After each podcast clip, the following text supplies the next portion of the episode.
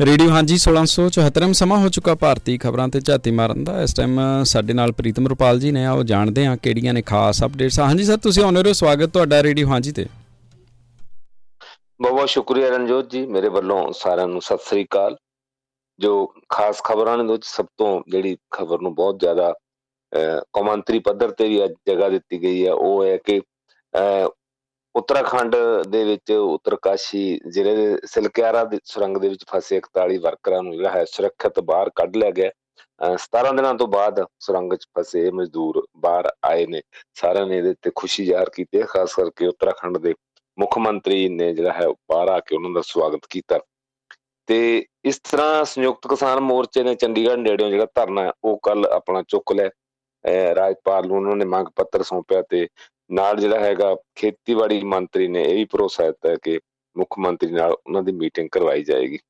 ਅਗਲੀ ਖਬਰ ਪੰਜਾਬ ਵਿਧਾਨ ਸਭਾ ਦੇ ਅਜਲਾਸ ਦੀ ਹੈ ਜੋ ਕੱਲ ਸ਼ੁਰੂ ਹੋਇਆ ਤੇ ਪੰਜਾਬ ਦੇ ਮੁੱਖ ਮੰਤਰੀ ਨੇ ਆਪਣੇ ਸੰਬੋਧਨ ਦੇ ਵਿੱਚ ਕੇਂਦਰ ਦੀ ਕਰੜੀ ਨੁਕਤਾਚੀਨੀ ਕੀਤੀ ਹੈ ਤੇ ਨਾਲ ਹੀ ਜਿਹੜਾ ਹੈ ਸੈਸ਼ਨ ਦੇ ਵਿੱਚ ਜਿਵੇਂ ਵਿਰੋਧੀ ਧਿਰ ਕਾਂਗਰਸ ਆ ਉਹਦੇ ਪ੍ਰਤੀ ਜਿਹੜਾ ਰਵਈਆ ਉਹ ਠੀਕ ਰਿਹਾ। ਇਸ ਵਾਰ ਜਿਹੜਾ ਹੈ ਮੇਰਾ ਖਿਆਲ ਹੈ ਕਿ ਪਹਿਲਾ ਸੈਸ਼ਨ ਹੈ ਜਿੱਥੇ ਕਿਸੇ ਕਿਸਮ ਦੀ ਨੋਕ ਝੋਕ ਜਾਂ ਵਾਕਆਊਟ ਵਗੈਰਾ ਨਹੀਂ ਹੋਇਆ। ਹਾਊਸ ਨੇ ਕੱਲ ਦੋ ਮਨੀ ਬਿੱਲ ਵੀ ਪਾਸ ਕੀਤੇ ਨੇ। ਉਧਰ ਅਕਾਲੀ ਦਲ ਨੇ ਸੁਲਤਾਨਪੁਰ ਲੋਧੀ ਦੀ ਘਟਨਾ ਦੀ ਜਾਂਚ ਹੁਣ ਸੀਬੀਆਈ ਤੋਂ ਕਰਾਉਣ ਦੀ ਮੰਗ ਕੀਤੀ ਹੈ। ਤੇ ਜੋ ਹੈ ਸੁਖਵੀਰ ਸਿੰਘ ਬਾਦਲ ਅਕਾਲੀ ਦਲ ਦੇ ਪ੍ਰਧਾਨ ਤੇ ਉਹਨਾਂ ਨੇ ਨਾਲ ਇਹ ਵੀ ਕਿਹਾ ਕਿ 15 ਜਨਵਰੀ ਤੋਂ ਜਿਹੜਾ ਹੈ ਸੂਬੇ ਵਿੱਚ ਪੰਜਾਬ ਬਚਾਓ ਯਾਤਰਾ ਜਿਹੜੀ ਹੈ ਉਹ ਸ਼ੁਰੂ ਕੀਤੀ ਜਾਵੇਗੀ। ਤੇ ਇਹਦੇ ਨਾਲ ਹੀ ਜਿਹੜਾ ਹੈ ਨਿਹੰਗ ਸਿੰਘ ਜਥੇਬੰਦੀਆਂ ਨੇ ਕੱਲ ਜਿਹੜਾ ਹੈ ਸੁਲਤਾਨਪੁਰ ਲੋਧੀ ਚ ਗੁਰਪੁਰਬ ਸੰਬੰਧੀ ਜਿਹੜਾ ਹੈਗਾ ਉਹ ਇਤਿਹਾਸਕ ਮਹੱਲਾ ਕੱਢਿਆ ਤੇ 96 ਕਰੋੜੀ ਜੋ ਬੁੱਢਾ ਦਲ ਹੈ ਉਹਦੇ ਮੁਖੀ ਬਾਬਾ ਬਲਵੀਰ ਸਿੰਘ ਨੇ ਇਹਦੀ ਜਿਹੜਾ ਅਗਵਾਈ ਕੀਤੀ ਤੇ ਉਧਰ ਪੰਜਾਬ ਦਾ ਜਿਹੜਾ ਹੈਗਾ ਪੰਜਾਬ ਰਾਜ ਦਾ ਅੰਤਰਰਾਸ਼ਟਰੀ ਯੋਗ ਮੇਲਾ ਜੋ ਅੰਮ੍ਰਿਤਸਰ ਦੇ ਵਿੱਚ ਚੱਲ ਰਿਹਾ, ਅੱਜ ਉਹਦਾ ਆਖਰੀ ਦਿਨ ਹੈ। ਇਹ ਖਾਸ ਖਬਰਾਂ ਨੇ? ਜੀ। ਜੀ ਬਹੁਤ ਸ਼ੁਕਰੀਆ ਇਧਰ। ਜਿਹੜੀ ਖਬਰ ਤੁਸੀਂ ਦੱਸਿਆ ਜਿਵੇਂ ਅੰਤਰਰਾਸ਼ਟਰੀ ਪੱਧਰ ਦੇ ਉੱਤੇ ਕਾਫੀ ਜ਼ਿਆਦਾ ਜਿਹਨੂੰ ਇੱਥੇ ਵੀ ਸਪੇਸ ਮਿਲੀ ਹੈ ਆਸਟ੍ਰੇਲੀਆ ਦੇ ਵਿੱਚ ਵੀ ਇਹ ਖਬਰ ਜਿਹੜੀ ਆ ਵੱਡੇ ਰੂਪ ਦੇ ਵਿੱਚ ਛਾਪੀ ਗਈ ਹੈ ਉੱਤਰਕਾਸ਼ੀ ਦੇ ਵਿੱਚੋਂ ਜਿਹੜੀ ਇਹ ਸੁਰੰਗ ਦੇ ਵਿੱਚੋਂ ਮਜ਼ਦੂਰ ਜਿਹੜੇ ਹੁਣ ਸਹੀ ਸਲਾਮਤ ਬਾਹਰ ਕੱਢੇ ਗਏ ਨੇ। ਇਸ ਬਾਬਤ ਇੱਕ ਚੀਜ਼ ਜਿਹੜੀ ਕਾਫੀ ਹੈਡਲਾਈਨ ਦੇ ਵਿੱਚ ਆ ਰਹੀ ਆ ਰੈਟ ਹੋਲ ਕੇ ਰੈਟ ਹੋਲ ਦੇ ਜਿਹੜੇ ਹੁਨਰ ਸੀ ਉਹ ਕਾਫੀ ਕੰਮ ਆਏ, ਉਹ ਕਾਫੀ ਤਜਰਬਾ ਕੰਮ ਆਇਆ। ਕੀ ਇਹ ਕੀ ਚੀਜ਼ ਹੈ ਅਸਲ ਦੇ ਵਿੱਚ ਜਿਹੜਾ ਪੁਰਾਣਾ ਤਰੀਕਾ ਸੀ ਨਾ ਜੀ ਸੁਰੰਗਾਂ ਖੋਦਣ ਦਾ, ਇਹ ਰੈਟ ਹੋਲ ਹੀ ਸੀਗਾ। ਤੇ ਰੈਟ ਹੋਲ ਉਹਨੂੰ ਉਂਝ ਹੁਣ ਕਾਨੂੰਨੀ ਤੌਰ ਤੇ ਠੀਕ ਨਹੀਂ ਮੰਨਿਆ ਜਾਂਦਾ ਕਿਉਂਕਿ ਕਈ ਵਾਰੀ ਸੁਰੰਗ ਖੋਦਦੇ ਸਮੇਂ ਜਿਹੜੀ ਹੈਗੀ ਉਹ ਟਿਗਾਂ ਡਿੱਗਣ ਦਾ ਜਿਹੜਾ ਹੈਗਾ ਉਹ ਡਰ ਰਹਿੰਦਾ ਤੇ ਪਰ ਕਿਉਂਕਿ ਹੁਣ ਤਕਨੀਕ ਬਹੁਤ ਅੱਗੇ ਆ ਚੁੱਕੀਆਂ ਨੇ ਰੈਟ ਹੋਲ ਲਈ ਵੀ ਉਹ ਵਰਤੀਆਂ ਜਾ ਸਕਦੀਆਂ ਨੇ ਜਿੰਨੀ ਜਿੰਨੀ ਜਿਹੜੀ ਉਹ ਖੋਦ ਰਹੇ ਆ, ਉਹਨਾਂ ਨੂੰ, ਉਹਨੂੰ ਉੱਪਰੋਂ ਜਿਹੜਾ ਹੈਗਾ ਸਹਾਰਾ ਦਿੱਤਾ ਜਾ ਸਕਦਾ ਹੈ, ਉਹਦੇ ਨਾਲ ਜਿਹੜੀ ਹੈਗਾ ਸਟੀਲ ਗਾਰਡ ਜਾਂ ਲੋਹੇ ਦੇ ਲਾ ਕੇ ਗਾਰਡ ਜਾਂ ਹੋਰ ਇਦਾਂ ਦੀ। ਤੇ ਆਪਾਂ ਪਹਿਲਾਂ ਵੀ ਇੱਕ ਵਾਰ ਇਹ ਗੱਲ ਡਿਸਕਸ ਕੀਤੀ ਸੀ ਵੀ ਜਿਹੜਾ ਇਹਨਾਂ ਮਸ਼ੀਨਾਂ ਦੇ ਉੱਪਰ ਜੋ ਮੱਥਾ ਮਾਰਿਆ ਜਾ ਰਿਹਾ, ਜੇ ਉਹਨੂੰ ਮੈਨੂਅਲੀ ਖੋਦਾ ਜਾਂਦਾ ਤੇ ਕਿਦਣ ਦਾ ਜਿਹੜਾ ਸੀ, ਕਿ ਇਸ ਤੋਂ ਕਿਤੇ ਪਹਿਲਾਂ ਜਿਹੜਾ ਸੀ, ਇਹ ਗੱਲ ਜਿਹੜੀ ਸੀ, ਉਹ ਠੀਕ ਹੋ ਜਾਣੀ ਸੀ। ਉਹਨਾਂ ਨੂੰ ਪਹਿਲਾਂ ਬਚਾ ਲਿਆ ਜਾਣਾ ਸੀ ਤੇ ਵੈਸੇ ਤਾਂ ਇਹ ਇੱਕ ਚਲੋ ਖੁਸ਼ੀ ਦੀ ਤੇ ਤਸੱਲੀ ਵਾਲੀ ਗੱਲ ਹੈ ਕਿ 41 ਜਾਨਾਂ ਬਚ ਗਈਆਂ ਤੇ ਖਾਸ ਕਰਕੇ ਲੇਬਰਰ ਕਿਉਂਕਿ ਜਿਨ੍ਹਾਂ ਨੂੰ ਬਾਅਦ ਦੇ ਵਿੱਚ ਕੋਈ ਪੁੱਛਦਾ ਹੀ ਨਹੀਂ ਹੁੰਦਾ ਤੇ ਸਰਕਾਰਾਂ ਭਾਵੇਂ ਮੌਕੇ ਤੇ ਬਹੁਤ ਕੁਝ ਜਿਹੜਾ ਹੈ ਐਲਾਨ ਕਰ ਲੈਂਦੀਆਂ ਨੇ ਜਾਂ ਹੋਰ ਤੇ ਬਾਅਦ ਦੇ ਵਿੱਚ ਸਾਰੇ ਮਾਮਲੇ ਦੇ ਰੁਲ ਜਾਂਦੇ ਹੁੰਦੇ ਆ। ਉਹਨਾਂ ਨੇ ਜਾਨਾਂ ਬਚ ਗਈਆਂ, ਜਿੰਦਾ ਬਾਹਰ ਆ ਗਏ ਤੇ ਉਹਨਾਂ ਦੇ ਪਰਿਵਾਰਾਂ ਨੂੰ ਜਾਂ ਹੋਰ ਹੈ, ਉਹਨਾਂ ਦੇ ਜਿਹੜੇ ਕਮਾਊ ਪੁੱਤ ਸੀ ਜਾਂ ਹੋਰ ਉਹ ਬਚ ਗਏ। ਇਹ ਮੈਂ ਸਮਝਦਾ ਕਿ ਬਹੁਤ ਖੁਸ਼ੀ ਤੇ ਤਸੱਲੀ ਵਾਲੀ ਗੱਲ ਹੈ। ਚਲੋ, ਜਿਨ੍ਹਾਂ ਨੇ ਵੀ ਜਿੰਨਾ ਕੁ ਰੋਲ ਇਹਦੇ ਚ ਪਾਇਆ, ਭਾਵੇਂ ਮਸ਼ੀਨਾਂ ਸੀ, ਭਾਵੇਂ ਟੈਕਨੀਕਾਂ ਸੀ ਜਾਂ ਹੋਰ ਤੇ ਇੱਕ ਵਾਰ ਇਹ ਰਾਹਤ ਵਾਲੀ ਜਿਹੜੀ ਗੱਲ ਹੈ। ਜਿਹੜੀ ਤੁਸੀਂ ਰੈਟ ਹੋਲ ਦੀ ਗੱਲ ਕੀਤੀ ਹੈ, ਇਹ ਬਿਲਕੁਲ ਹੀ ਇੱਕ ਮੈਨੂਅਲ ਜਿਹੜਾ ਹੈਗਾ, ਸੁਰੰਗ ਲਾਉਣ ਦਾ ਗੱਲ। ਜਿਵੇਂ ਚੂਹਾ ਖੁੱਡ ਪੜਦਾ ਬਿਲਕੁਲ ਉਸੇ ਤਰੀਕੇ ਦੇ ਨਾਲ ਕਿ ਉਹਦੇ ਚੋਂ ਮਿੱਟੀ ਜਿਹੜੀ ਉਹ ਬਾਹਰ ਕੱਢੀ ਜਾਓ ਨਾਲ ਦੀ ਨਾਲ। ਕਿਉਂਕਿ ਇਹ ਜਿਹੜੀ ਟੈਕਨੀਕ ਮੈਂ ਸਮਝਦਾ ਕਿ ਪੂਰੀ ਦੁਨੀਆ ਦੇ ਵਿੱਚ ਵੀ ਜਦੋਂ ਜਿਹੜਾ ਸਭ ਤੋਂ ਪਹਿਲਾਂ ਜਦੋਂ ਜਿੱਥੇ ਵੀ ਕਿਤੇ ਮਾਈਨਿੰਗ ਹੋਈ ਹੈ ਭਾਵੇਂ ਉਹ ਕੋਲੇ ਦੀ ਮਾਈਨਿੰਗ ਸੀ ਜਾਂ ਹੋਰ ਔਰ ਜਿਹੜਾ ਆਇਰਨ ਔਰ ਜਾਂ ਕੋਈ ਵੀ ਚੀਜ਼ਾਂ, ਉਹ ਉਦੋਂ ਸਾਰੇ ਕਿਤੇ ਇਹੀ ਟੈਕਨੀਕ ਵਰਤੀ ਜਾਂਦੀ ਸੀ ਕਿਉਂਕਿ ਮਸ਼ੀਨਾਂ ਇਸ ਰੂਪ ਦੇ ਵਿੱਚ ਹੁੰਦੀਆਂ ਨਹੀਂ ਸੀ। ਤੇ ਹੌਲੀ ਹੌਲੀ ਜਦੋਂ ਫਿਰ ਇਹ ਥੋੜੀ ਜਿਹੀ ਟੈਕਨੀਕ ਅੱਗੇ ਆਈ ਕਿ ਜਿਹੜੇ ਮਾਈਨ ਜਿਹੜੀ ਸੁਰੰਗ ਲੱਗੀ ਹੈ ਉਹਨੂੰ ਬਚਾਇਆ ਕਿਵੇਂ ਜਾਵੇ ਕਿਉਂਕਿ ਜਿਹੜੇ ਅੱਗੇ ਲੇਬਰ ਕੰਮ ਕਰ ਰਹੀ ਹੈ ਕਿਤੇ ਉਹ ਕੋਈ ਇਦਾਂ ਦੀ ਘਟਨਾ ਨਾ ਵਾਪਰੇ ਉਹਨਾਂ ਦੇ ਉੱਪਰ ਡਿੱਗ ਪਵੇ, ਕਿਉਂਕਿ ਮਿੱਟੀ ਦੀ ਤਾਸੀਰ ਤੇ ਜਾਂ ਜਿਹੜੀ ਪਹਾੜੀ ਹੈ, ਉਹਦਾ ਪੱਥਰ ਹੈ, ਉਹਦੀ ਤਾਸੀਰ ਤੇ ਨਿਰਭਰ ਕਰਦਾ ਵੀ ਉਹ ਕਿੰਨਾ ਚਿਰ ਰੁਕ ਸਕਦੀ ਹੈ ਜਾਂ ਨਹੀਂ ਰੁਕ ਸਕਦੀ। ਤੇ ਦੁਨੀਆ ਦੇ ਵਿੱਚ ਵੱਡੀਆਂ ਘਟਨਾਵਾਂ ਬਹੁਤ ਥਾਂ ਤੇ ਹੋਈਆਂ, ਜਿੱਥੇ ਖਾਸ ਕਰਕੇ ਕੋਲ ਮਾਈਨਸ ਦੇ ਵਿੱਚ, ਜਿੱਥੇ ਕੋਲ ਮਾਈਨ ਕਲੈਪਸ ਕਰ ਦਿੰਦੇ ਆ, ਜਿੱਦਾਂ ਇਹ ਮਾਈਨ ਜਿਹੜੀ ਹੈ, ਇਹ ਜਿਹੜੀ ਟਨਲ ਸੀ, ਇਹ ਕਲੈਪਸ ਕਰ ਗਈ। ਤੇ ਕੋਲ ਮਾਈਨ ਦੇ ਵਿੱਚ ਗੈਸਾਂ ਦੀਆਂ ਅੱਗ ਲੱਗਣ ਦੀਆਂ ਘਟਨਾਵਾਂ ਜਾਂ ਕਿਤੇ ਕੋਈ ਨੇੜੇ ਕੋਈ ਵਾਟਰ ਬਾਡੀ ਆ, ਉਹਦੇ ਚੋਂ ਪਾਣੀ ਲੀਕ ਹੋ ਕੇ ਕੋਲ ਮਾਈਨ 'ਚ ਭਾ ਜਾਣਾ ਇਦਾਂ ਦੀਆਂ ਘਟਨਾਵਾਂ ਬਹੁਤ ਜਿੱਥੇ ਕੋਲੇ ਦੀਆਂ ਖਾਣਾ ਨੇ ਉੱਤੇ ਬਹੁਤ ਵਾਰ ਵਾਪਰੀਆਂ ਨੇ। ਤੇ ਹੁਣ ਅਲਟੀਮੇਟਲੀ ਫਿਰ ਜਿਹੜਾ ਇਹੀ ਜਿਹੜਾ ਕੰਮ ਸੀ, ਉਹ ਕੰਮ ਆਇਆ ਜਿਹਦੇ ਤੇ ਜੋ ਲਗਾਤਾਰ ਉਹ ਐਕਸਪਰਟ ਨੇ ਜਿਹੜੇ ਉਹ ਵੀ ਗੱਲ ਕਰ ਰਹੇ ਨੇ।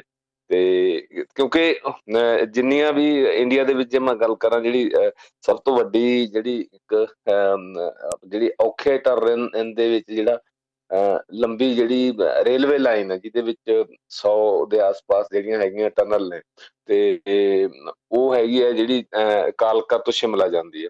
ਤੇ ਹੁਣ ਉਹਦੇ ਵਿੱਚ ਜਿੰਨੀਆਂ ਵੀ ਜਿਹੜੀਆਂ ਟਨਲ ਲਾਈਆਂ ਗਈਆਂ, ਸਾਰੀਆਂ ਰੈਟ ਹੋਲ ਟੈਕਨੀਕ ਦੇ ਨਾਲ ਹੀ ਉਹ ਟਨਲ ਲਾਈਆਂ ਗਈਆਂ ਸੀਗੀਆਂ। ਤੇ ਪਰ ਕਿਉਂਕਿ ਬਾਅਦ ਦੇ ਵਿੱਚ ਇਹਨੂੰ ਇਸ ਕਰਕੇ ਗੈਰ ਕਾਨੂੰਨੀ ਕਰਤਾ ਕਿ ਕਿਉਂਕਿ ਕਿਸੇ ਵੇਲੇ ਵੀ ਜਿਹੜੀ ਢਿੱਗ ਹੈ ਉਹ ਡਿੱਗ ਸਕਦੀ ਹੈ। ਤੇ ਇਸ ਕਰਕੇ ਜਿਹੜੀ ਟਨਲ ਹੈ ਉਹਨੂੰ ਨਵੀਂ ਤਕਨੀਕ ਦੇ ਨਾਲ ਜਿੰਨੀ ਕਿ ਟਨਲ ਜਿਹੜੀ ਹੈ ਖੋਦੀ ਹੈ ਭਾਵੇਂ ਉਹ ਡਾਇਨਾਮਾਈਟ ਦੇ ਨਾਲ ਅਮਰੂਦ ਦੇ ਨਾਲ ਖੋਦੀ ਗਈ ਹੈ, ਭਾਵੇਂ ਮੈਨੂਅਲੀ ਖੋਦੀ ਗਈ ਹੈ, ਭਾਵੇਂ ਹੁਣ ਤਾਂ ਕਿਉਂਕਿ ਡ੍ਰਿਲਿੰਗ ਵਾਲਾ ਬਿਲਕੁਲ ਨਵੀਂ ਟੈਕਨੀਕ ਆ ਗਈ ਨਾ, ਜਿੱਦਾਂ ਆਊਗਰ ਮਸ਼ੀਨਾਂ ਵਗੈਰਾ ਇਹਨਾਂ ਨੇ ਲਾਈਆਂ ਸੀ। ਤੇ ਉਹ ਅਲਟੀਮੇਟਲੀ ਜਿਹੜੀ ਉਹੀ ਕੰਮ ਆਈ ਤੇ ਆਪਾਂ ਪਹਿਲਾਂ ਵੀ ਦੋ ਵਾਰ ਇਹ ਗੱਲ ਡਿਸਕਸ ਕੀਤੀ ਸੀ। ਮੈਂ ਤਾਂ ਇੱਕ ਵਾਰ ਇਹ ਵੀ ਕਿਹਾ ਸੀ ਕਿ ਜੇ ਪੰਜਾਬ ਦੇ ਨੇੜੇ ਤੇੜੇ ਕੋਈ ਇਦਾਂ ਦੀ ਗੱਲ ਹੁੰਦੀ, ਲੋਕਾਂ ਨੇ ਟਰਾਲੀਆਂ ਨਾਲ ਹੀ ਮਲਵਾ ਚੱਕ ਦੇਣਾ ਸੀ ਦੋ ਚਾਰ ਦਿਨਾਂ 'ਚ। ਤੇ ਇਹ 17 ਦਿਨਾਂ ਦੇ ਬਾਅਦ ਦੇਖੋ 17 ਦਿਨ ਉਹ ਜਿਹੜੇ ਮਜ਼ਦੂਰ ਨੇ, ਇੱਕ ਚਲੋ ਖੁਸ਼ੀ ਦੀ ਗੱਲ ਹੈ, ਤਸੱਲੀ ਵਾਲੀ ਗੱਲ ਹੈ ਕਿ ਜਿੰਦਾ ਬਾਹਰ ਆ ਗਏ। ਤੇ ਪਰ 17 ਦਿਨ ਉਹਨਾਂ ਨੇ ਮਰ ਮਰ ਕੇ ਕੱਢਿਆ ਇੱਕ ਇੱਕ ਜਿਹੜਾ ਪਲ ਹੈ ਉਹਨਾਂ ਦਾ, ਉਹਨਾਂ ਨੂੰ ਇਹ ਲੱਗਦਾ ਸੀ ਕਿ ਪਤਾ ਨਹੀਂ ਕਦੋਂ ਜਿਹੜਾ ਸੀ ਕਿਉਂਕਿ ਜੇ ਟਨਲ ਪਿੱਛੋਂ ਡਿੱਗ ਸਕਦੀ ਹੈ ਤਾਂ ਜਿੱਥੇ ਉਹਨਾਂ ਦੇ ਉੱਪਰ ਜਿਹੜੀ ਟਨਲ ਜਿਹਦੇ ਉਹ ਜਿੱਥੇ ਰਹਿ ਰਹੇ ਸੀ ਉਹ, ਇੱਕ ਤਰ੍ਹਾਂ ਦੇ ਉਹ ਹਨੇਰ ਗਲੀ ਦੇ ਵਿੱਚ, ਤੇ ਉਹ ਵੀ ਖਤਰਾ ਹੋ ਸਕਦਾ ਸੀ ਕਿ ਉਹ ਵੀ ਜਿਹੜੀ ਕਲੈਪਸ ਹੋ ਸਕਦੀ ਹੈ ਤੇ ਇਸ ਕਰਕੇ ਸਮਾਂ ਇਹਦੇ ਵਿੱਚ ਬਹੁਤ ਵੱਡੀ ਅਹਿਮੀਅਤ ਰੱਖਦਾ ਸੀ। ਤੇ ਚਲੋ ਇਹ, ਇਸ ਕਰਕੇ ਜਿਹੜੀ ਅਸੀਂ ਇਹ ਟੈਕਨੀਕ ਪਹਿਲਾਂ ਹੀ ਜਿਹੜੀ ਹੈ ਅਪਣਾਈ ਜਾਣੀ ਚਾਹੀਦੀ ਸੀ, ਕਿਉਂਕਿ ਜਿਵੇਂ ਤੁਸੀਂ ਖੋਦਦੇ ਹੋ ਕਿਸੇ ਵੀ ਉਸ ਨੂੰ ਜਿਵੇਂ ਮੈਂ ਕਿਹਾ ਕਿ ਜਿੱਦਾਂ ਚੂਹਾ ਖੁੱਡ ਪੜਦਾ ਤੇ ਉਹਨੂੰ ਪਿੱਛੋਂ ਪ੍ਰੋਟੈਕਟ ਕੀਤਾ ਜਾ ਸਕਦਾ, ਹੁਣ ਤਾਂ ਬੜੀਆਂ ਅੱਛੀਆਂ ਟੈਕਨੀਕ ਆ ਗਈਆਂ ਨਾਲ ਨਾਲ ਉਹਨੂੰ ਤਾਂ ਕਿ ਉਹ ਦੁਬਾਰਾ ਜਿਹੜਾ ਹੈ ਉੱਪਰ ਮਲਵਾ ਜਿਹੜਾ ਨਾ ਡਿੱਗੇ। ਤੇ ਸੋ ਅਲਟੀਮੇਟਲੀ ਫਿਰ ਜਿਹੜਾ ਸੀ, ਉਹੀ ਜਿਹੜਾ ਮੈਨੂਅਲ ਜਿਹੜਾ ਸੀ, ਉਹ ਕੰਮ ਆਇਆ, ਕਿਉਂਕਿ ਜਿੱਥੇ ਦੂਰੋਂ ਦੂਰੋਂ ਮਸ਼ੀਨਾਂ ਲਿਆਂਦੀਆਂ ਗਈਆਂ ਜਾਂ ਹੋਰ, ਤੇ ਮੈਂ ਪਹਿਲਾਂ ਵੀ ਕਿਹਾ ਸੀ ਕਿ ਇਹਦੇ ਤੇ ਜਿਹੜੇ ਤਜਰਬੇ ਕਰਨ ਦੀ ਬਜਾਏ ਇਹ, ਇਸ ਐਂਗਲ ਤੋਂ ਸੋਚਿਆ ਜਾਵੇ ਕਿ ਮੈਨੂਅਲੀ ਜਿਹੜਾ ਹੈ, ਇਹਨੂੰ ਕਿੱਦਾਂ ਤੁਸੀਂ ਕਰ ਸਕਦੇ ਹੋ? ਕਿਉਂਕਿ ਜਿੱਥੇ ਹਿਊਮਨ ਜਿੱਥੇ ਮੈਨ ਪਾਵਰ ਹੈ ਜਾਂ ਹੋਰ ਹੈ, ਉੱਥੇ ਮਸ਼ੀਨਾਂ ਭਾਵੇਂ ਉਦੋਂ ਤੇਜ਼ੀ ਨਾਲ ਕੰਮ ਕਰਦੀਆਂ ਨੇ ਜਾਂ ਹੋਰ ਹੈ, ਪਰ ਉਹਦੀ ਜਿਹੜੀ ਬਰਕਤ ਹੈ, ਉਹ ਮਸ਼ੀਨਾਂ 'ਚ ਨਹੀਂ ਹੁੰਦੀ। ਜੀ, ਬਿਲਕੁਲ, ਇਧਰ ਅਗਲੀ ਜਿਹੜੀ ਵਿਧਾਨ ਸਭਾ ਦੇ ਨਾਲ ਸੰਬੰਧਿਤ ਤੁਸੀਂ ਖਬਰ ਸਾਂਝੀ ਕੀਤੀ ਹੈ, ਕਾਫੀ ਚਿਰ ਬਾਅਦ ਇਹ ਵੇਖਣ ਨੂੰ ਮਿਲਿਆ ਕਿ ਕੋਈ ਗਾਲੀ ਗਲੋਚ ਨਹੀਂ ਹੋਇਆ ਵਾਕਆਊਟ ਨਹੀਂ ਹੋਏ, ਇੱਕ ਦੂਸਰੇ ਦੇ ਉੱਤੇ ਚਿੱਕੜ ਨਹੀਂ ਸੁੱਟਿਆ ਗਿਆ। ਸੋ, ਇਸ ਵਾਰੀ ਦੋਵਾਂ ਧਿਰਾਂ ਦੇ ਵੱਲੋਂ ਹੀ ਕਾਫੀ ਵਧੀਆ ਸਿਆਣਪ ਜੋ ਕਿ ਆਮ ਲੋਕਾਂ ਦੇ ਵੱਲੋਂ ਸੁਣਨ ਦੇ ਵਿੱਚ ਆਉਂਦਾ ਹੈ ਕਿ ਉਹਨਾਂ ਨੂੰ ਚਾਹੀਦੀ ਹੁੰਦੀ ਹੈ ਕਿ ਐਦਾਂ ਦਾ ਇਹ ਉੱਥੇ ਬਿਹੇਵੀਅਰ ਕਰਨ। ਸੋ ਉਦਾਂ ਦਾ ਥੋੜਾ ਜਿਹਾ ਰੂਪ ਰੰਗ ਜਿਹੜਾ ਉਹ ਵੇਖਿਆ ਗਿਆ। ਕੀ ਵਜ੍ਹਾ ਸੀ ਇਹ ਹੁਣ ਸੁਰ ਬਦਲੇ ਨੇ? ਦੇਖੋ, ਇੱਕ ਤਾਂ ਮੈਨੂੰ ਇਹ ਲੱਗਦਾ ਕਿ ਉਹ ਖਾਸ ਕਰਕੇ ਵਾਰ-ਵਾਰ ਜਿਹੜੀ ਸੀ ਇਹ ਮੁੱਖ ਮੰਤਰੀ ਦੀ ਨੁਕਤਾਚੀਨੀ ਜਾਂ ਆਲੋਚਨਾ ਹੁੰਦੀ ਸੀ ਵਿਰੋਧੀ ਧਿਰਾਂ ਵੱਲੋਂ ਵੀ ਕੁਝ ਸੀਨੀਅਰ ਜਿਹੜੇ ਲੀਡਰ ਰਹੇ ਆ ਪਹਿਲਾਂ ਉਹਨਾਂ ਵੱਲੋਂ ਵੀ, ਕਿ ਉਹ ਜਿਹੜਾ ਹੈਗਾ ਬੜਾ ਹਮਲਾਵਰ ਰੁਖ ਰੱਖਦੇ ਨੇ, ਵਿਰੋਧੀ ਜਿਹੜੀਆਂ ਵਿਰੋਧੀਆਂ ਵੱਲ ਜਾਂ ਕੁਝ ਵੀ ਆ ਤੇ ਕਿਉਂਕਿ ਪਿਛਲੇ ਸਮੇਂ ਦੌਰਾਨ ਜਦੋਂ ਮੁੱਖ ਮੰਤਰੀ ਬੋਲਦੇ ਸੀ, ਉਹ ਕਹਿੰਦੇ ਸੀ ਕਿ ਆ ਜਿਹੜੀਆਂ ਤੁਹਾਡੀਆਂ ਸਾਰਾ ਕੁਝ ਕੀਤਾ, ਤੁਸੀਂ ਗਲਤ ਕੰਮ ਕੀਤਾ ਸਾਡਾ ਇਹਨੂੰ ਠੀਕ ਕਰਨ ਤੇ ਬੜਾ ਟਾਈਮ ਲੱਗ ਜਾਣਾ ਜਾਂ ਹੋਰ ਇਦਾਂ ਦੀਆਂ ਗੱਲਾਂ। ਇੱਕ ਤਾਂ ਕਾਰਨ ਇਹ ਹੈ ਕਿ ਉਹ ਮੁੱਖ ਮੰਤਰੀ ਇਸ ਗੱਲ ਤੋਂ ਬਚਣਾ ਚਾਹੁੰਦੇ ਸੀ ਕਿ ਕਿਉਂਕਿ ਉਧਰੋਂ ਰਾਜਪਾਲ ਨਾਲ ਆਡਾ ਲੱਗਾ ਰਹਿੰਦਾ ਸੀ ਤੇ ਉਧਰੋਂ ਅਕਾਲੀ ਦਲ ਤੇ ਜਿਹੜਾ ਹੈ ਇਹ ਕਾਂਗਰਸ ਖਾਸ ਕਰਕੇ। ਤੇ ਇੱਕ ਮੈਨੂੰ ਜਿਹੜਾ ਹੋਰ ਕਾਰਨ ਇਹ ਵੀ ਲੱਗਦਾ ਰਣਜੋਤ ਜੀ ਕਿ ਜੋ ਕੇਂਦਰ ਦੇ ਵਿੱਚ ਜਾਂ ਨੈਸ਼ਨਲ ਲੈਵਲ ਤੇ ਜਿਹੜੀਆਂ ਇਕੁਏਸ਼ਨ ਨਵੀਆਂ ਬਣ ਰਹੀਆਂ, ਨਵੀਆਂ ਸਮੀਕਰਨ ਬਣ ਰਹੀਆਂ, ਖਾਸ ਕਰਕੇ ਇੰਡੀਆ ਗੱਠਜੋੜ ਨੂੰ ਲੈ ਕੇ। ਮੇਰਾ ਖਿਆਲ ਹੈ ਕਿ ਉਹਦਾ ਵੀ ਇੱਕ ਅਸਰ ਹੈ ਕਿ ਕਾਂਗਰਸ ਦੇ ਨਾਲ ਘੱਟੋ ਘੱਟ ਵੀ ਇਦਾਂ ਸਟੇਟਾਂ ਦੇ ਵਿੱਚ ਇਦਾਂ ਦਾ ਵਿਰੋਧ ਜਿਹੜਾ ਹੈਗਾ, ਤਿੱਖਾ ਵਿਰੋਧ ਨਾ ਲਿਆ ਜਾਵੇ ਤਾਂ ਕਿ ਆਉਣ ਵਾਲੇ ਸਮੇਂ ਦੇ ਵਿੱਚ ਜੇ ਕਿਤੇ ਗੱਠ ਜੋੜ ਦੀ ਸੰਭਾਵਨਾ ਬਣਦੀ ਹੈ, ਉਹ ਚ ਗੜਬੜ ਹੋਵੇ। ਜਾਂ ਸੂਬੇ ਦੇ ਜਿਹੜੇ ਸੁਬਾਈ ਲੀਡਰ ਨੇ, ਇੱਕ ਕਾਂਗਰਸ ਵੱਡੀ ਨੈਸ਼ਨਲ ਪਾਰਟੀ ਹੈ ਤੇ ਉਹਨਾਂ ਦੇ ਨਾਲ ਇਦਾਂ ਦਾ ਆਡਾ ਨਾ ਲਾਇਆ ਜਾਵੇ, ਮੈਨੂੰ ਲੱਗਦਾ ਕਿ ਸ਼ਾਇਦ ਹੋ ਸਕਦਾ ਕਿ ਪੋਲੀਟੀਕਲੀ ਜਿਹੜਾ ਹੈ, ਇਹ ਵੀ ਇੱਕ ਜਿਹੜੀ ਗੱਲ ਹੋਵੇ। ਕਿਉਂਕਿ ਜਿੱਦਾਂ ਮੁੱਖ ਮੰਤਰੀ ਨੇ ਵਿਰੋਧੀ ਧਿਰ ਦੇ ਨੇਤਾ ਪ੍ਰਤਾਪ ਸਿੰਘ ਬਾਜਵਾ ਦੀ ਸ਼ਲਾਘਾ ਪ੍ਰੇਜ਼ ਕੀਤੀ, ਵੈਸੇ ਉਹਨਾਂ ਨੂੰ ਕਿਹਾ ਕਿ ਤੁਸੀਂ ਬੜੇ ਅੱਜ ਅੱਛੇ ਲੱਗ ਰਹੇ ਹੋ ਜਾਂ ਬਾਅਦ ਦੇ ਵਿੱਚ ਉਹ ਵੀ ਮਿਲੇ। ਸੋ ਮੈਨੂੰ ਇਹ ਲੱਗਦਾ ਕਿ ਇਹ ਦੋਹਾਂ ਧਿਰਾਂ ਵੱਲੋਂ ਹੀ ਕਿਤੇ ਨਾ ਕਿਤੇ ਜਿਹੜੀ ਇਹ ਗੱਲ ਹੈਗੀ ਹੈ ਕਿ ਉਹਨੂੰ ਪਰਸਨਲ ਜਿਹੜੀ ਗੱਲ ਨੂੰ ਨਾ ਲਿਆ ਜਾਵੇ। ਚਲੋ ਪੋਲੀਟੀਕਲ ਵਿਰੋਧ ਤਾਂ ਕਈ ਵਾਰੀ ਚੱਲਦੇ ਰਹਿੰਦੇ ਹੁੰਦੇ ਨੇ ਤੇ ਜਦੋਂ ਤੁਸੀਂ ਕਈ ਵਾਰੀ ਜਾਤੀ ਤੌਰ ਤੇ ਆ ਜਾਂਦੇ ਹੋ, ਕਿਤੇ ਛੋਟੀ ਉਹਦੇ ਚ ਆ ਜਾਂਦੇ ਹੋ, ਉਦੋਂ ਫਿਰ ਜਿਹੜੀ ਜ਼ਿਆਦਾ ਨੁਕਤਾਚੀਨੀ ਹੁੰਦੀ ਹੈ। ਤੇ ਮੇਰਾ ਖਿਆਲ ਹੈ ਪੰਜਾਬ ਦੇ ਹਿੱਤ ਦੇ ਵਿੱਚ ਹੈ ਤੇ ਮੈਂ ਤਾਂ ਕਹਿੰਦਾ ਕਿ ਸਿਰਫ ਕਾਂਗਰਸ ਨਾਲ ਹੀ ਕਿਉਂ? ਭਾਵੇਂ ਉਹ ਅਕਾਲੀ ਦਲ ਦੇ ਤਿੰਨ ਵਿਧਾਇਕ ਨੇ ਜਾਂ ਬੀਜੇਪੀ ਦੇ ਤੇ ਉਹਨਾਂ ਪ੍ਰਤੀ ਵੀ ਜਿਹੜਾ ਰੁਖ ਹੈ ਇਦਾਂ ਦਾ ਹੀ ਹੋਣਾ ਚਾਹੀਦਾ ਹੈ, ਕਿਉਂਕਿ ਐਮੀਕੇਬਲੀ ਜਿਹੜੀਆਂ ਜ਼ਾਰੀਆਂ ਗੱਲਾਂ ਹੁਣ, ਜਿੱਦਾਂ ਹੁਣ ਦੋ ਮਨੀ ਬਿੱਲ ਸੀ, ਉਹ ਵੀ ਹੁਣ ਸਰਵਸੰਮਤੀ ਨਾਲ ਪਾਸ ਹੋ ਗਏ। ਅਦਰਵਾਈਜ਼ ਜਿਹੜੇ ਪਹਿਲਾਂ ਜਿੰਨੇ ਵੀ ਜਿਹੜੇ ਸੀ ਬਿੱਲ ਸੀ, ਉਹ ਵਾਕਆਊਟ ਤੋਂ ਬਾਅਦ ਜਾਂ ਬਾਈਕਾਟ ਦੇ ਦੌਰਾਨ ਹੀ ਜਿਹੜੇ ਸੱਤਾਧਾਰੀ ਪਾਰਟੀ ਦੇ ਐਮਐਲਏ ਸੀ, ਉਹਨਾਂ ਵੱਲੋਂ ਪਾਸ ਕੀਤੇ ਜਾਂਦੇ ਸੀ। ਸੋ ਮੈਂ ਸਮਝਦਾ ਕਿ ਚੰਗੀ ਸ਼ੁਰੂਆਤ ਹੈ ਤੇ ਇਸ ਤਰ੍ਹਾਂ ਦੀ ਜਿਹੜੀ ਸ਼ੁਰੂਆਤ ਹੈ, ਇਹਦੇ ਨਾਲ ਇੱਕ ਹਾਊਸ ਦਾ ਜਿਹੜਾ ਤੁਹਾਡਾ ਰੁਤਬਾ ਹੀ ਵੱਧਦਾ ਜਿਹੜਾ ਸਦਨ ਦਾ। ਵਿਧਾਨ ਸਭਾ ਦਾ ਕਿ ਵਾਕਈ ਵਿਧਾਨ ਸਭਾ ਦੇ ਵਿੱਚ ਜਿਹੜੇ ਐਮਐਲਏ ਚੁਣ ਕੇ ਆਏ ਨੇ ਤੇ ਜਾਂ ਜਿਹੜੇ ਹਾਊਸ ਦੇ ਜਿਹਨੂੰ ਆਪਾਂ ਸਦਨ ਦਾ ਨੇਤਾ ਕਹਿੰਦੇ ਆ ਲੀਡਰ ਆਫ ਹਾਊਸ ਤੇ ਜਾਂ ਆਪੋਜੀਸ਼ਨ ਲੀਡਰ ਜਾਂ ਹੋਰ ਉਹਨਾਂ ਦੇ ਵਿਚਕਾਰ ਮੁੱਦਿਆਂ ਦੇ ਉੱਤੇ ਕੋਈ ਸਹਿਮਤੀ ਬਣਦੀ ਹੈ ਜਾਂ ਐਮੀਕੇਬਲੀ ਜਿਹੜੀ ਗੱਲ ਆ ਉਹ ਕਰਦੇ ਆ। ਇਹ ਮੇਰਾ ਖਿਆਲ ਹੈ ਕਿ ਇੱਕ ਚੰਗਾ ਸ਼ਗਨ ਹੀ ਇਹਨੂੰ ਮੰਨਿਆ ਜਾਣਾ ਚਾਹੀਦਾ ਹੈ। ਜੀ, ਬਿਲਕੁਲ। ਹਰ ਕੋਈ ਸ਼ਾਇਦ ਇਹੋ ਹੀ ਚਾਹੁੰਦਾ ਵਾ ਕਿ ਜਿਨ੍ਹਾਂ ਨੂੰ ਆਪਾਂ ਚੁਣ ਕੇ ਭੇਜਿਆ, ਉਹਨਾਂ ਕੋ ਕੋਈ ਸਿਆਣਫ ਵਾਲੀ ਗੱਲ ਸੁਣੀ ਜਾਵੇ, ਨਾ ਕਿ ਗਾਲੀ ਗਲੋਚ ਇੱਕ ਦੂਸਰੇ ਪ੍ਰਤੀ। ਯੂਥ ਫੈਸਟੀਵਲ ਦੀ ਤੁਸੀਂ ਗੱਲ ਕੀਤੀ ਸੀ ਕਿ ਅੱਜ ਆਖਰੀ ਦਿਨ ਹੈ। ਇੱਕ ਬੜਾ ਇੰਤਜ਼ਾਰ ਹੁੰਦਾ ਹੈ ਯੂਥ ਫੈਸਟੀਵਲ ਦਾ, ਜਿਹੜੇ ਜਿਹੜੇ ਵੀ ਕਾਲਜਾਂ ਦੇ ਵਿੱਚ ਪੜ੍ਹ ਕੇ ਆਏ ਨੇ, ਉਹਨਾਂ ਦੇ ਲਈ ਮੈਨੂੰ ਲੱਗਦਾ ਵੀ ਇੱਕ ਸਭ ਤੋਂ ਵੱਡਾ ਤਿਉਹਾਰ ਹੀ ਇਹ ਹੁੰਦਾ ਹੈ ਤੁਸੀਂ ਖੁਦ ਹੁਣ ਤੱਕ ਤੁਸੀਂ ਹਿੱਸਾ ਹੋ, ਹੁਣ ਤੁਸੀਂ ਜੱਜਮੈਂਟ ਤੇ ਵੀ ਜਾਂਦੇ ਹੋ ਤੁਸੀਂ। ਕੀ ਹੁਣ ਤੱਕ ਵੀ ਉਦਾਂ ਦਾ ਹੀ ਕਰੇਜ਼ ਆ ਜਾਂ ਕੀ ਫ਼ਰਕ ਪਿਆ ਪਹਿਲਾਂ ਨਾਲੋਂ?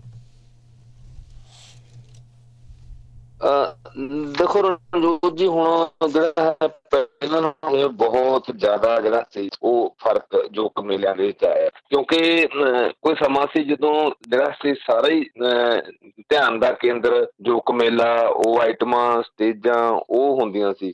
ਹੁਣ ਜਿਹੜੇ, ਹੁਣ ਦੇ ਜਿਹੜੇ ਵਿਦਿਆਰਥੀ ਨੇ, ਉਹਨਾਂ 'ਚ ਥੋੜੀ ਜੀ ਇਸ ਗੱਲ ਦੀ ਇੱਕ ਗੱਲ ਆਈ ਹੈ ਕਿ ਉਹ ਇੰਡੀਵਿਜੂਅਲੀ ਜਿਹੜੇ ਸੀ ਨਾ, ਉਹ ਇੱਕ ਇਦਾਂ ਵੰਡੇ ਗਏ ਨੇ। ਜੇ ਉਹ ਆਉਂਦੇ ਵੀ ਨੇ ਤਾਂ ਆਪਣਾ ਜੋੜੀਆਂ ਜਿਹਾ ਬਣਾ ਕੇ ਇੱਧਰ, ਉੱਧਰ ਬੈਠੇ ਰਹਿੰਦੇ ਆ।